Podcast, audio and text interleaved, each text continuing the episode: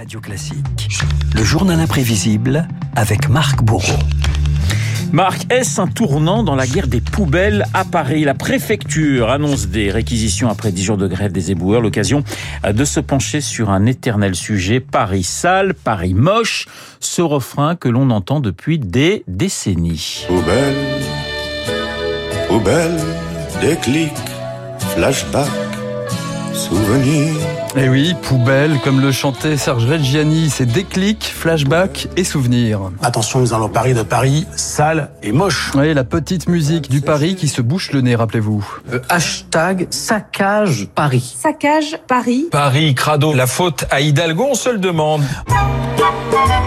Et c'est reparti donc, la propreté, sujet hautement politique, Renault entre la mer de Paris et Hidalgo. Est-ce que vous pensez que la capitale est plus belle depuis que vous êtes arrivé aux responsabilités? Oui. Elle ne pouvait pas répondre le contraire, et sa principale adversaire, c'est évidemment Rachida Dati. La ville est de plus en plus sale, sans parler des rats qui prolifèrent. De la voirie qui est défoncée. Les Parisiens sont assez martyrisés Mais... par Madame Hidalgo. À Paris, c'est jamais de sa faute. Je serais maire de Paris, Paris serait pas dans cet état-là. Ça balance pas mal à Paris, ça balance pas mal. Ça balance pas mal à Paris, ça balance aussi. Paris sale, Paris moche, ça balançait Renault déjà dans les années 60. L'amoureux de Paris rencontre trop souvent en certains endroits une dame affreuse, la saleté. On a l'impression quelquefois de vivre au Moyen Âge. C'est une honte, Paris est sale, dégoûtant. Paname.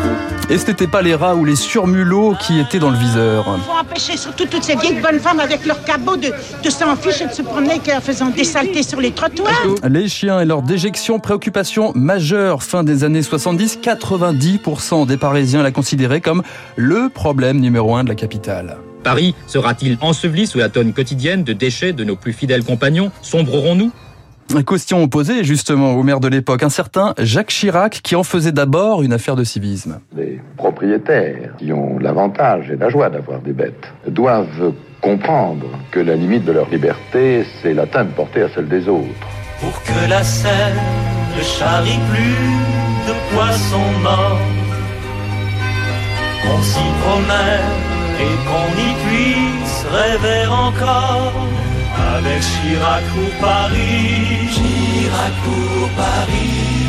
C'est quand même assez culte ce genre ah, de. Oui, oui. Je sais pas combien ils ont vendu de, de, disques de cette chanson. Je sais pas, mais, bon. Pas beaucoup, je pense quand même. Voilà, c'est ça. C'était euh, à l'époque, hein, 76, 77, des trottoirs propres et une scène impeccable. Renault, voilà un programme politique, l'un des programmes du candidat Chirac à la mairie, qui prenait un engagement déjà en 90 pour le fleuve. J'affirme que l'on peut rendre un fleuve propre et j'ai d'ailleurs indiqué que dans trois ans, j'irai me baigner dans la Seine, devant témoins, pour montrer que la Seine est devenue un fleuve propre.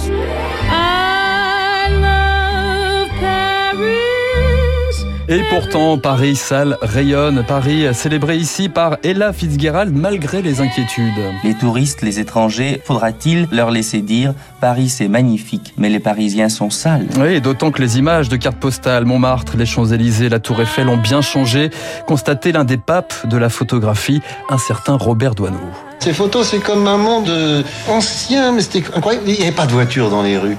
Maintenant, il y a un chapelet d'automobiles qui se touche. Un jour, il y aura une soudure totale et on sera forcé de découper au chalumeau. Quand on faisait une photo, les gens étaient au milieu de la rue. Maintenant, c'est plus possible. C'est un autre aspect de la ville. On dit toujours que les Vénitiens sont malins, par exemple. C'est pas vrai, c'est des cons, parce qu'ils ont fait la plus belle ville du monde. Ils ont un million et demi de touristes par an, ils sont plus chez eux. Ils peuvent pas vivre, ces gens-là. Dans le 14e, on est chez nous. Personne nous emmerde. Renaud, la voix que vous entendez là, c'était celle Michel Audiard. de Michel Audiard. Ouais, ouais. Évidemment, on l'aurait presque reconnu, un natif du, du 14e arrondissement. Éloge du Paris moche et du Paris sale, la place d'Enfer Rochereau et du Audiard dans le texte. Le bel encrier que vous voyez là s'appelle le lion de Belfort. Je l'ai connu verdâtre, couleur bronze. Maintenant, on l'a peint en marron. C'est encore plus à chier qu'avant. Il est très laid, comme vous pouvez voir. Et ça, ça fait partie de notre malice. C'est pour éloigner le touriste.